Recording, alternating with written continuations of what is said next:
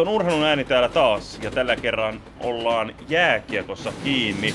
Tätä nauhoitusta tehdessä on pelattu jääkiekon M M-kisoissa alkulohko täyteen. Urheilun äänen toimittajana tuttuun tapaan Kimmo Muttilainen ja Jarkko Laitinen. Heti alkuun Jarkko kysymys, kuinka paljon on ehditty tällä kertaa katsottua? Olet ehtinyt katsomaan näitä jääkiekon S M, melkein S M, M M-kilpailuja. No valitettavasti aika vähän on ehtinyt katsoa, en edes kaikkia Suomen pelejä, että se on ikävä, kun on tommonen asia kuin duuni, mikä haittaa harrastuksia, jos sallit tämän kliseen käytön, niin aika vähille on jäänyt, mutta on kyllä perillä aika hyvin, mitä siellä on tapahtunut. No vedetään klise toisen perään, sanotaan näin, että eipähän ainakaan ole vapaa-ajan ongelmia, kun sitä vapaa-aikaa ei ole. Mutta tosissaan M M-kisat ja nehän pelataan joka vuosi. Pakko heittää taas tällainen tiukka kysymys alkuun, toinen vielä mokoma, niin onko se vähän halveksuttavaa, että ne M M-kisat pelataan joka vuosi? Mikä sinun kantasi on? Minun mielestä ei lainkaan. Se on ihan turhaa jeesustelua, että parhaat pelaa jossain muualla ja sitä ja tätä, ja kun on World Cup ja olympialaiset sitä ja tätä. Aivan sama. Mitä sitten? Kahden viikon, reilun kahden viikon karkelot keskellä kevättä. Suomalaiset tykkää katsoa jääkiekkoa, minä tykkään katsoa jääkiekkoa myöskin. Ei, ei siinä ole mun mielestä mitään vikaa, ja se miksi niitä pelataan, sehän on raha, se syy. Se on rahasampo kansainväliselle jääkiekkoliitolle, ja totta kai ne haluaa sen rahansa joka kevät. Ja kun nyt katsotaan tämän kevään kisoja, pienet ei ole enää niin pieniä. Se keskiryhmä tiivistyy, niin se on just sen ansiota, että pystytään jakamaan sitä rahaa myös niihin pieniin paikkoihin. Ja se on minusta ollut muutama kausi sitten ollut erinomainen päätös, että luovuttiin niistä välisarjoista ennen kuin puolivälierät alkavat. Eli pelataan ihan kaksi selkeää lohkoa. Se on parantanut koko turnauksen tasoa. Se on aiheuttanut myös isoille, kuten Suomelle, vähän konttaamisia. Kuka paljon se on voinut uskoa, että ennen M M-kisoja Suomi häviäisi historiansa ensimmäisen kerran Ranskalle? No joo, toi on totta. Mä oon samaa mieltä siitä, että se on hyvä, että välisarjat on poistunut. Tää on suoraviivaisempaa. Alkulohko ja sen jälkeen neljä parasta puolivälieriin. Se on ihan oikea meininki. Sitä mä en yhtään ihmettele, että Suomi hävisi Ranskalle. Ranska on kehittynyt paljon. Se on oikeasti hyvä joukkue. Ja sen pelin kyllä näin. Ranskahan pelasi todella hyvän pelin. Se on nyt vaan unohdettu Suomessa helposti, että Suomi hävisi jollekin apumaa Ranskalle. Ei se ole mikään apumaa. Ne pelasi hemmetin hyvän lätkäpelin ja ansaitusti voitti.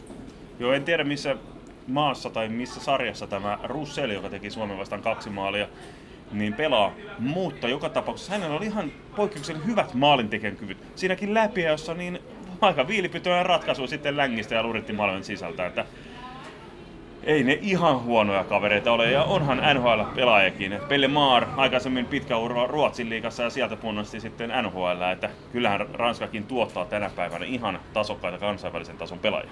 Kyllä, kyllä. Ja se, että kun ranskalaisilla on se oma kärki mukana, Suomella ei. Suomella on se, jossain on sanottu, että E H T-tason joukkue, mutta ei niitä ihan huippuhuippuja, mitä meidän maasta löytyy, niin kumma kyllä Ranska alkaakin ole sitten yhtäkkiä aika lähellä sitä tasoa. Totta kai jos Suomella olisi kaikki parhaat mukana, niin Suomi olisi parempi ja pitäisi voittaa Ranska aika lailla mennen tulle, mutta ei nyt näissä kisoissa, ei tässä tilanteessa. Joo, mutta sitten täytyy muistaa, että onhan Suomella tässäkin joukkueessa kymmenen M M-kisoissa aikaisemmin pelannut pelaaja. Tosin on myös sellaisia, jotka vain kertaalleen ja näin edespäin. Ja sitten on sellaisia, joiden ehkä parasta ennenkin päivä saattaa olla vähän mennyt, viitaten tuohon Juha-Matti Aaltosen, joka on viimeksi maalin tehnyt ties koska maajoukkuepaidassa, puhumattakaan seurajoukkueessa. No, se on toinen asia, mutta meidän tämän päivänä aiheena on enemmän tuo leijonien pelitapa, koska se on niin tapetilla, niin totta kai tällaisen amatööri-analytikkojenkin pitää siihen vähän puuttua. Puhutaan paljon niistä viivelähdöistä, mitä Suomi on viljellyt, mutta mielestäni nyt kun peli on vähän turnauksessa mennyt eteenpäin ja pelejä on pelattu, niin Suomi on vähän luopumaan päin niistä. On huomattu, että ei pärjätäkään niillä viivelähdöillä. Onko siinä vähän pelikirjan repimistä? Joo, kyllä mä uskon, että siis ei nyt sellaisia isoja fundamentaalisia asioita varmasti ole muutettu, mutta on huomattu ja ymmärretty se, että maailma pelaa eri tavalla. Kärki menee eri tavalla, mistä tietysti Kanada on paras osoitus. Ei enää voida niin paljon pelata niitä viivelähtöjä, vaan kyllä se nykyään on nopeus. Se, ja nimenomaan kiekollinen nopeus. se kiekkokontrolli ei tarvitse kadota mihinkään, mutta ei, ei sitä pidä tapahtua siellä maalin takana, vaan nopeasti ja hallitusti ylös sinne vastustajan maalille. Se on se tämän päivän juttu. Suomen alkulohkon viimeisessä ottelussa juuri Kanadaa vastaan. Suomella on jonkinlainen aika hyvä kontrolli hyökkäys, mutta sitten menetys hyökkäysalueella menee kolme sekuntia, kun muutamalla syötöllä Kanada onkin jo Suomen puolustuspäässä ja saa maalipaikan ja sitä kautta maalin aikaan, niin kyllä se pelinopeus on. Mitä tehdään oikeita ratkaisuja kiekon kanssa? Kaplop syötös, muutama syöttö, aika niin kuin simppeliltä kuulostava asia, mutta eihän kun tehdään se nopeassa vauhdissa, niin eihän se niin helppoa ole. Ei se tietenkään helppoa ole ja siinä tullaan just sit näihin yksilötason eroihin. Kanadalla on täys N H L-jengi, Suomella ei ole. Se vaan on fakta, että siellä N H L:ssä pelaa ne parhaat, ei K H L:ssä tai Suomen liigassa. Niin ja sitten ihan sellainen kokonaisvaltainen näkemyskin, että kuinka paljon oikeasti lisenssipelaajia, seniori-ikäisiä lisenssipelaajia on Kanadalla enemmän versus piskuisella Suomella, niin onhan siinäkin iso ero, että Kanadalla on sitä massaa, mistä ammentaa. Ei se suotta siellä ole se kansallislaji. No se on just näin, toi on ihan tyhjentävästi sanottu. Mitäpä siihen lisäämään, onhan lätkä kyllä Suomessakin kansallislaji.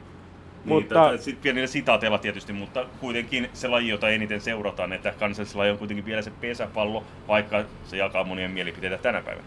No joo joo, ja jalkapallossa on enemmän lisenssipelaajia, mutta silti jääkiekko on ainakin Suomen suosituin laji. Joo, ja seuratuin laji ennen kaikkea. Mutta pelitavallisia asioita. Marjamäellähän oli vähän ongelmia, jotenkin iskostaa se pelitapa jollain tavalla. Jotenkin tuntuu, että vähän ennen M M-kisoikin pelatussa ottelussa tulokset olivat ihan semi-ok, tappiot kääntyivät jo voitoksi, mutta se peli-ilme, peli-iloisuus, tunne, mistä paljon puhutaan, se puuttui. Urheilun ääni.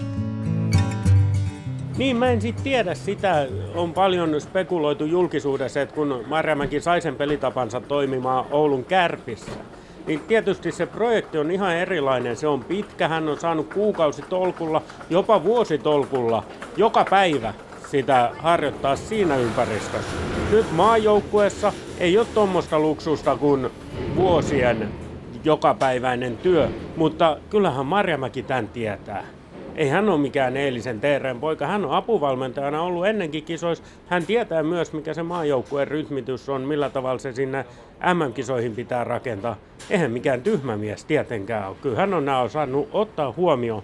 Sitä en sitten tiedä, että miksei se ole onnistunut se pelitavan juurruttaminen, koska ei nämä pelaajatkaan tyhmiä ole. Luulisi, että ammattilaispelaaja pystyy omaksumaan erilaisia tapoja. Niin, tai sitten ehkä ei ole saaduttu niitä oikeanlaisia pelaajia maajoukkueeseen, jotka pystyisivät niitä toteuttamaan niitä iskostettuja juttuja, että kun ei olekaan tullut N H L-pelaaja, erään tilaston mukaan käytettä, käytettävissä olevista N H L-pelaajista kahdeksankymmentä prosenttia kieltäytyi. Siinä ei voi mennä pelkästään ainakaan loukkaantumisen taakse. No ei tietenkään. Sitten tästä tullaan just siihen kysymykseen sitten taas, että jos ei ole saatavilla siihen pelitapaan sopivia pelaajia, niin pitääkö sitä tarkastella sitä pelitapaa sitten sen mukaan, että mitä pelaajia meillä on, nyt me pelataan näin. Mutta jos ajatellaan Suomen kärkipelaaja Ila- Valtteri Filppula, niin kyllähän hän on kun tehty siihen meidän peliin, mistä paljon puhutaan. Ei se ainakaan siitä jää kiinni, etteikö huippuyksilö pystyisi toteuttaa sitä, mutta kun koko joukkue taitotaso ei riitä, kamppailutaso ei riitä, luisteluvoima ei riitä, kaikkia tällaisia puutteita, mitä sitten lätkän aikana tulee. Ja sitten ihan mielenkiintoinen juttu, kun mitä niitä huuskitaan tuolla mediassa paljon, että N H L:ssä pelaajat, jotka ovat tottuneet pelaamaan vahvaa suunnanmuutospeliä, eli heti kun riistetään kiekko, niin katse kääntyy jo nokka toiseen suuntaan, niin ehkä huippupelaajat eivät vain halua pelaa sellaista vähän hitaampi verkkaista, että pysäytetään, otetaan maalin taakse rauhassa, otetaan pakka kasaan ja mennään yhdessä rintamassa. Vaan siellä halutaan oikeasti reagoida. Mennään vähän sitä, mikä monien valmentajien mielestä on taas sitä inhokkikiekkoa, kun mennään päästä päähän. Joo, mutta onhan se kivaa katsoa. Ja kene, on, on, on. Kenelle, lätkää, ken, kenelle tota lajia tehdään, jos ei katsojille? Meille, jotka maksetaan pääsylipuista, kanavapaketeista, niille tuhansille suomalaisille, jotka on siellä M M-kisoissa katsomassa niitä pelejä, niin heillehän sitä tehdään. Tietenkin. Mutta se just N H L:ssä tänä päivänä se peli on semmoista, en mä tiedä onko stop and go oikea termi, mutta siellä aina kun mennään, mennään täysillä. Joo, mutta se, se laji, laji til... luonne ja tila on ahtaampi kuin kansainvälisessä kaukalossa. Se on vähän lajin luonne tuo stopanko. Minusta se on aina niin punnonlätkässä ollut. Niin, totta kai. Totta kai siellä on se kaukalo pienempi, ilman muuta. Mutta siitä huolimatta, niin aina kun sä meet tilanteeseen, sä meet täysillä. Ja sen jälkeen, kun se tilanne on ohi, niin sä meet täysillä johonkin seuraavaan paikkaan. Onko se sitten sun karvausasema vai puolustusasema tai mikä se sitten on? Ei ole yhtään semmoista hetkeä, että sä voit nostaa selää ja katsella. Siitä voi vaikka jokainen katsoa esimerkki, kun Washington putosi playoffeista, niin mitä Alexander Ovechkin teki kahdessa maalissa siinä ratkaisupelissä, mitkä tuli heidän omaa päähän. Hän liukui selkä suorana. Ja heti kolahti omissa, että se on niin, niin karmaiseva juttu, että siellä ei ole kenenkään vara niin laittaa sitä selkää. Tai no, ehkä Ovechkin on tilipussinsa puolensa varaa, mutta se sitten kostaantui aika lailla pahasti ja Pittsburgh meni siitä sarjasta jatkoon. Mutta onhan se myös niin, että tässä nähdään se, että kansainvälisesti, tai mun on vähän vaikea puhua kansainvälisesti tuota kaikista sarjoista, kun ei niin tiivisti seuraa esimerkiksi Ranskan liigaa, mutta Suomen äs äm-liiga. Siellä keskimääräinen ehkä siellä vaihtoaika on neljäkymmentä neljäkymmentäviisi sekuntia. N H L:ssä puhutaan ehkä kaksikymmentäviisi pilkku viisi minuutista. Riippuu vähän, että onko ylivoimaa, mutta kuitenkin tällainen keskiverto, jos pelataan viittä viittä vastaan. Se kertoo jo osaltaan siinä, että ei pelaajat voi jaksaa niin pitkiä vaihtoja, mitä Suomessa normaalisti mehdään. Siksi Suomessa vähän on verkkaisempi vaihtorytmi, otetaan kiekkoa maalin takana. Helposti se kymmenen sekuntia kuuluu sitten, kun pakkipakkia vedetään maalin takana. Karrikoidusti. Joo, näinhän se on. Ja sitten vielä, kun täällä kotimaan liigassa Tappara on nyt se dynastia, niin millaista trappikiekkoa he pelaa? Se on ihan erilaista, kun joku Kanada pelaa nyt äm äm-kisoissa. Okei, Tappara on seurajoukkue, mutta kuitenkin omassa sarjassaan. Se on puolustusvoittoinen, hidastava pelitapa, kun nykyään kansainvälinen kärki menee ihan toiseen suuntaan. Joo, ja puolustaakin voi monella tavalla. Minusta sellainen niin kuin viihdyttävää, että siellä on kärkikarvaaja ja sitten kaksivaiheinen karvaus, että kun jos ei se tuota, niin sitten uskalletaan jopa heittää kotipeleissä varsinkin, niin toinenkin karvaaja siihen niin kuin, tullaan niin kuin toisesta aallosta ihan karvaamaan ja sitten keskialue tiiviinä. Että näitä puolustamisen tapoja ja hyökkäämistapoja on tässä laissa niin monia, mutta kuitenkin just mitä sanoit aikaisemmin, että kelle tätä tehdään. Kuitenkin se maksava yleisö on kuitenkin se loppu, loppumyyssä se. Kysehän on viihde, viihde tapahtumasta. Ja jos se on oikeasti sitä keskellä, niin en minä montaa peliä jaksaisi sellaista katsoa, jos se sellaista trappia seisoskelua olisi. Juuri näin. Kukapa sitä jaksaisi katsoa. Katsoin itse taas noita N R:n playoffeja. Matsi päättyi yksi nolla. Pittsburgh ja Ottawan välinen toinen peli.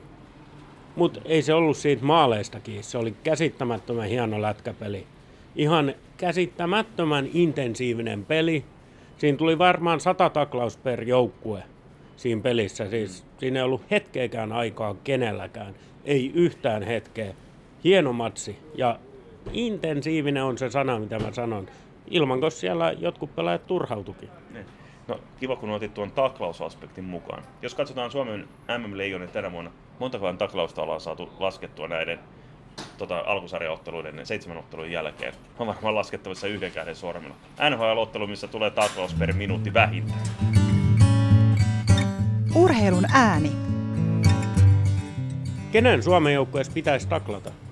No kyllähän siellä niinku sellaisia jyrääviä pelaajia, jotka pystyy, niin Kukkonen pystyisi periaatteessa taklaamaan. Hyökkäyspuolella Pilström on luisteluvoimainen kaveri, joka pystyisi vetämään hyökkäykset loppuun saakka. Jos ei laukaisupaikkaa tule, niin sitten taklataan. Että kyllähän siellä sellaisia pelaajia on, mutta ei niitä kyllä ihan liikaa kuitenkaan ole. Että siinäkin tullaan mietitään, että minkälaisia pelaajia halutaan. Että kyllä tänä päivänä vaan se taklauspelaaminenkin kuuluu osaltaan intensiivisen jääkiekkoon. Kuuluu, kuuluu ihan olennaisesti. Ja tämähän on ollut myöskin Suomen maajoukkueen vahvuus. Siis aikaisempina vuosina, kun ollaan menestytty, nyt ei vielä tämän, tänä vuonna tiedetä, kun tätä tallennusta tehdään, että menestytäänkö vai ei, mutta se, että Suomi on ollut mahdottoman ikävä joukkue pelata vastaan, mun mielestä se puuttuu tänä vuonna. Mistä se johtuu, että Suomella nyt puuttuu semmoinen leijonailme? Onko se se tunne, mikä puuttuu, ja niinhän se puuttuu? Miksi näin on? No, mielestäni tietynlainen pelitapa jopa tappaa tunnetta ja jotenkin tuntuu, että Suomi on kyllä saanut koko ajan sitä enemmän ja enemmän, kun pelikin on mennyt suoraviimaisemmaksi. Ainakin itse vähän jääkiekkoa pelanneena, niin pystyn omaksumaan sen, että kun on täysillä mukana ja pelitapa on aktiivinen, oot pelin sisällä kunnolla eikä vain kyttäilemässä, niin silloin tulee se tunne kuin ikään kuin automaattisesti. Onko tässä nyt sitten ajateltavissa niin, että toi Suomen pelitapa on varmisteleva? Enemmän pelätään tappiota, kun tavoitellaan voittoa.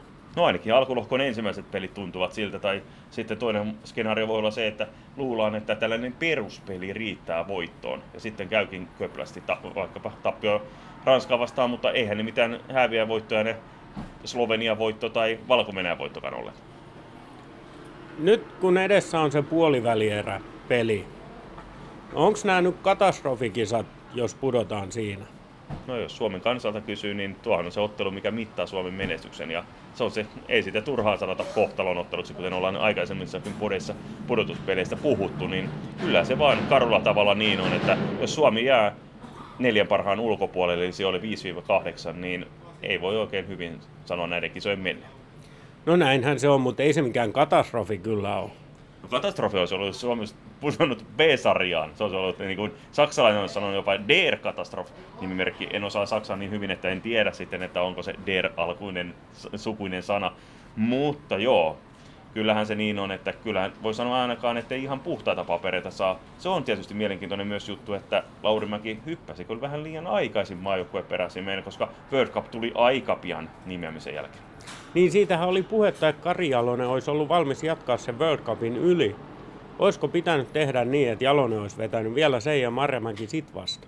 Niin, että Marjamäki olisi saanut vähän aikaa valmistella ja katsoa kisoja, niin. Mutta ehkä toisaalta Kari Jalosenkaan tuloksiin ei niin tyytyväisiä oltu. Vaikkakin M M-kisat menivät loppupeleissä sitten ihan hyvin, M M-hopea kuitenkin. Joo kyllä, en mä tiedä sekään. Meillähän on myöskin podcast tehty Kari Jalosen kanssa. Ja hän siinä sanoi, että sitä on rakennettu jo silloin yhdessä Marjamäen kanssa, mietitty niitä askelmerkkejä kohti silloisia M M-kisoja ja sitten syksyllä tulevaa World Cupia ajatellen. Eli ei se niin ollut, että Marjamäki hyppäsi sit vasta kesäkuun eka päivä siihen. Kyllä sitä työtä on tehty jo aikaisemmin. Joo, kyllähän valmentajat tekevät sitä valmistautuja hyvissä ajoin, vaikka seuraajoukkueen kiire tietysti siinä läsnä muutenkin on. Mutta Marjamäki on ainakin yrittänyt parhaansa, siitä ei varmaan kenelläkään käy kiistäminen, mutta joskus se, mikä ennakkoon on hyvä vaihtoehto päävalmentajaksi, niin ehkä ei sitten olekaan se arpa, mikä aina voittaa. En lähde tuomitsemaan Marjamäkeä. Hän on kuitenkin nuori ja varsin innovatiivinen valmentaja, joka kuitenkin pyrkii koko ajan kehittämään itseään. Otetaan tähän loppuun nyt sitten ihan mielipide. Pitäisikö Marjamäen saada kenkään, jos, jos hävitään se puolivälieräpeli? No mietitään se fakta, että sieltähän olympiavuosi on tulossa ensi vuonna ja suomalaiset aina lähtevät aika kovat piipussa sinne, mutta ehkä se toinen vuosi voisi ollakin ehkä sellainen vuosi, joka olisi parempi kuin ensimmäisestä ollaan opittu. Koskaan en tykkää siitä, että kenkää annetaan kenellekään. Joo, näin se on ja mun mielestä Marjamäki ei pidä nyt potkia ulos. Tässä on ollut semmoinen takinkääntömentaliteetti suomalaisilla, ainakin mun somessa. Somefiideissä Sveitsiä vastaan, kun oltiin kaksi nolla tappiolla, niin ihmiset oli valmiin viemään Marjamäen jo ladon taakse. Ja sitten kun voitettiin, niin jossain todettiin, että ei se tarvikaan antaa kenkään. Ei se nyt yhdestä pelistä ole kiinni, herranen aika. Se on sitten eri asia, että jos katsotaan koko Marjamäen kautta, niin eihän me ole oikein voitettu mitään, eikä ketään. Niin kuin isoja maita ei ole voitettu. Monesti mä oon sanonut sitä, että voittamaan oppii voittamalla. Häviämään oppii häviämällä. Kääntyykö tämä kurssi Marjamäen kanssa? Jos nähdään, että ei käänny, niin sitten pitää ehkä miettiä muutoksia. Mutta en mä sitäkään tiedä, että kuka se sitten on, joka siihen tulisi. Niin, onhan Suomen valmentaja tänä, mutta kuka olisi tässä hetkessä sopiva, niin se olisi aika mietinnän ja pohdinnan paikka varmasti noilla jääkiekkoliiton suurilla herroilla, jotka siitä päättävät. Mutta eiköhän päätetä tämänkertainen podia. Kun jos ihmettelette, miksi täältä välillä kuuluu räpinää ja ropinaa ja kaikenlaisia sivuääniä, niin ollaan terminaalilla, terminaalissa ja Jarkko on lähdössä reissun päälle, joten toivotetaan Jarkolle vain hyvää matkaa ja ensi viikolla toivottavasti Jarkko palaa takaisin tekemään uutta podia. Joo, hyvä on se, että ei olla sentään terminaalivaiheessa, mutta kiitoksia tästä jaksosta ja seuraavaan kertaan. Tai terminaalihoidossa. Moi moi! Moikka! Urheilun ääni. Löydät meidät myös Facebookista Urheilun ääni ja Twitteristä at Urheilun aani.